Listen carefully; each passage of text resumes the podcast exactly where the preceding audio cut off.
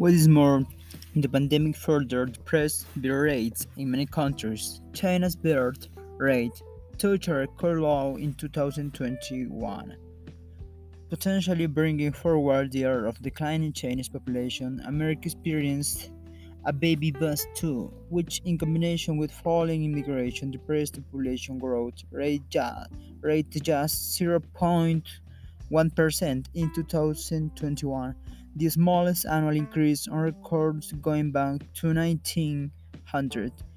The, the end of the pandemic could bring a rebound in birth rates, but there is no mistaking the border trend. The world is growing fast. Will the effect of aging on savings necessarily remain the same in future as it was over the past half century? In influential book, Charles Goodhart of the London School of Economics and Manoj Pradhan of Talking Heads Macroeconomics, our research firms argue that growing of the population will depress interest rates only up to a certain point, after which there will be a great demographic reversal. Their view rests in part on the observation that while workers on the verge of retirement save heavily, those already retired begin to spend down their stores of stocks and bonds. An increase in the share of population above retirement age thing could mean that the proportion of workers in their high saving years will peak and then decline, dragging down saving and pushing up interest rates.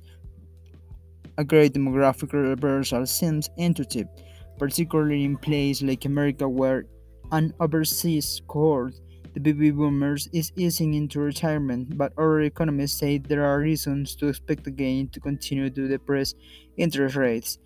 They note, for example, that it's the age profile of a population as a whole which matters. Even as more people retirement, the age of the typical working person will continue to rise towards those prime saving years.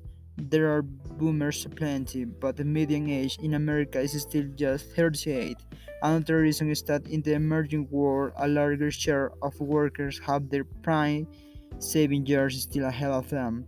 The median age in India is only 28, for instance. So long as financial markets remain reasonable integrated around the world, higher saving anywhere helps to depress interest rates everywhere. Perhaps most important, people in retirement do not tend to spend everything, rather, for a number of motives to avoid outliving their savings or to provide for heirs, among others, they tend to maintain large stocks of wealth while into retirement. In Britain, for instance, as of 2018, people 80 or older had more wealth than those aged 48 to 49. A recent work by Noëmie Lisack of the Banque de France, Rana Sajedi of the Bank of England, and Gregory Todt of the University of Nottingham estimates that its habits of living behind savings will be might century depress interest rates by nearly half percentage point relative to current levels. With nature inequality not, north the level of reserve showing signs of sustained fall, the ineluctable force of demographics should continue to drive savings growth. The world, in other words, may come to look ever more like Japan. There, the median age is 48, more than a quarter of the population is over 65, and the yield on 30 year government bond is a call of 0.8% despite a government debt load of 2,059% of GDP. A generation ago, Mr. Bernanke recounted Japan's lackluster growth and subterranean rates of inflation and interest were the consequence of self-induced paralysis by the central bank.